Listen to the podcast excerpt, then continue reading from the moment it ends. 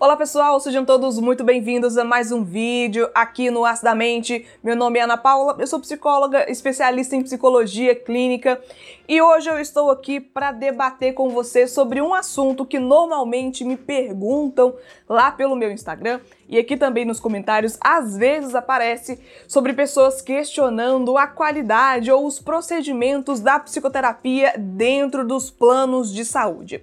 Vamos falar mais sobre isso, sobre as burocracias, sobre a qualidade, se funciona ou não funciona e também contando com a sua experiência, se você já fez, já procurou ou está fazendo psicoterapia através do seu plano de saúde. Deixa aqui embaixo nos comentários como está sendo a experiência, quais são os procedimentos, qualidade, não qualidade. Comente aqui, porque a sua voz tem tanta importância quanto a minha e eu conto muito com a sua participação para não falar sozinha aqui, porque para psicólogo falar sozinha, gente, olha, isso aqui é uma complicação.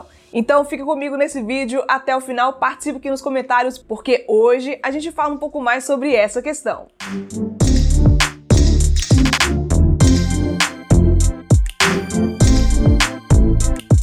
Então, pessoal, fazer terapia através do plano de saúde.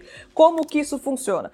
Olha, eu dei uma pesquisada aqui porque confesso que eu estava um pouco desatualizada sobre essa questão, mas eu percebi que varia muito de plano para plano e enfim, depende da data também que a pessoa entrou em contato, sobre as portarias também da ANS que vai mudando de ano para ano algumas questões, mas eu vou tentar discutir aqui sobre essa problemática, principalmente da visão da psicóloga aqui desse lado que já passou por esse processo também e também na questão profissional, da burocracia para conseguir fazer isso. Mas então, será que o plano de saúde ele desvaloriza? Será que dificulta o trabalho do psicólogo ou então o atendimento do paciente para esse profissional?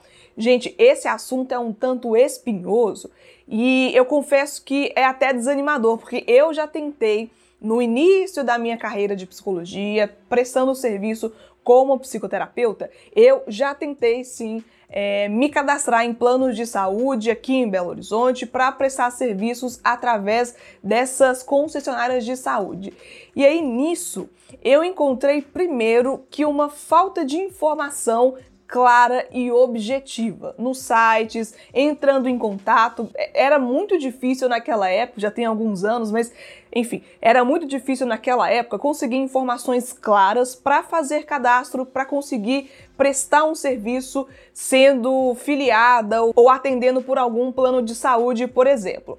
Então, não era simples, agora eu não sei, vocês podem deixar aqui embaixo nos comentários também a experiência de vocês como profissionais também que super ajuda, mas primeiro que eu tinha percebido que era muito burocrático conseguir informação e conseguir entrar. Já tive relatos de alguns colegas psicólogos também, aqui em Minas Gerais, mas não na capital, em outras cidades e até no interior também, de que dependendo da agência de saúde, dependendo da empresa, só se consegue entrar através de algumas indicações, aquele famoso QI, se é que você me entende. Então, vai depender muito do lugar, vai depender da empresa, vai depender do profissional, vai depender de um tanto de coisa que vai ser é, desnecessário falar aqui para você se é fácil ou se não é fácil, porque vai depender bastante. Mas naquela época, para mim, foi bastante problemático, confuso e burocrático. Tanto que no final de tudo, calculando tudo, eu percebi que não valia a pena, como profissional, começar a prestar serviço através de uma parceria com alguma empresa de saúde, com alguma agência, porque não valia a pena financeiramente, era muito burocrático. As informações que eu tinha de bastidores de colegas que já tinham esse tipo de convênio com o plano de saúde, que não era legal, a relação não era boa, a questão do pagamento também super desvalorizado para além de alguns atrasos que eventualmente aconteciam no repasse financeiro. E, gente, olha, sabe, já é tão difícil começar a prestar um serviço de uma forma autônoma, prestar serviço sendo eu mesma a empresa, a prestadora de serviços, a contadora, enfim, tudo isso que psicólogo é de fato é, fazer isso com a dificuldade do plano de saúde não pagando tão bem assim pelo nosso trabalho, principalmente para quem está no início, né? Para quem está no início, fica ali louco procurando é, pacientes, clientes para conseguir se manter, para conseguir manter o sonho de ter uma carreira na psicologia clínica. Isso para mim foi um grande banho de água fria naquele momento e eu optei não ir por esse caminho porque não fazia sentido o tanto de problema que eu ia ter, o tanto de burocracia e principalmente a desvalorização do meu trabalho.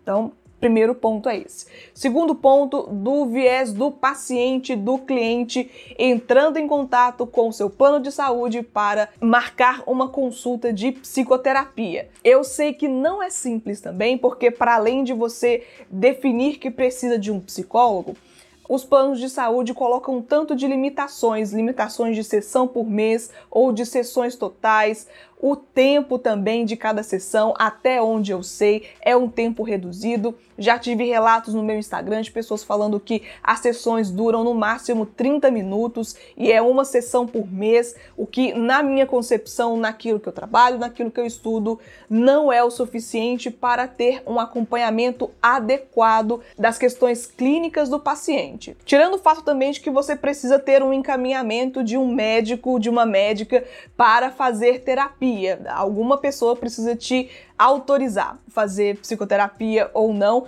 até onde eu tenho informação também. Me corrijam aqui embaixo se eu estiver errado, que eu não tenho nenhum problema em estar errada, podem me corrigir, fiquem à vontade. Mas então, até onde eu sei, existem essas problemáticas de impossibilidade de burocracias e de restrições de sessão e de horário de sessão também. E tudo isso eu sei que pode diminuir a vontade da pessoa em buscar atendimento, em fazer o agendamento. Eu sei que isso diminui também a vontade de continuar para quem já está fazendo terapia. Mas, gente, olha, vamos falar sério aqui. Na minha forma de pensar, lembrando aqui que o que eu exponho é de acordo com a minha vivência, com os relatos que eu tenho, com os encontros com amigos, com colegas de profissão é que é melhor fazer terapia pelo plano de saúde, sendo atendido por um profissional que tenha um convênio com essas empresas, do que nada.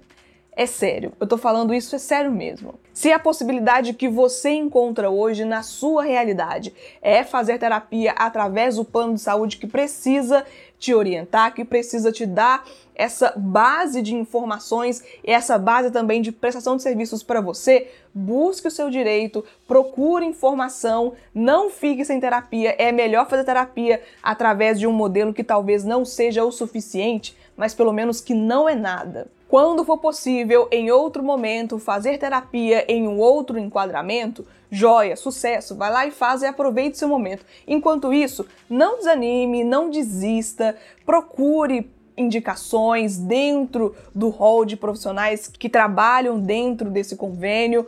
Procure indicações dentro dos hospitais que essa agência, que essa empresa presta esse serviço. Vai atrás dos seus direitos e procure ajuda quando necessário, mesmo se essa ajuda não for o melhor para aquele momento, mas pelo menos já é um começo. E eu espero que tenha servido aqui esse tipo de discussão para você que às vezes está aí esperando alguma coisa acontecer, esperando uma outra oportunidade ou esperando ter mais dinheiro, seja lá qual for a sua questão, eu compreendo, mas eu espero que você mesmo assim procure cuidar de você dentro das suas possibilidades, dentro dos seus limites e dentro do enquadro que hoje você tem.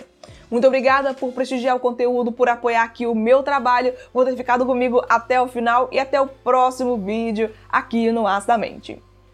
Tchau, pessoal!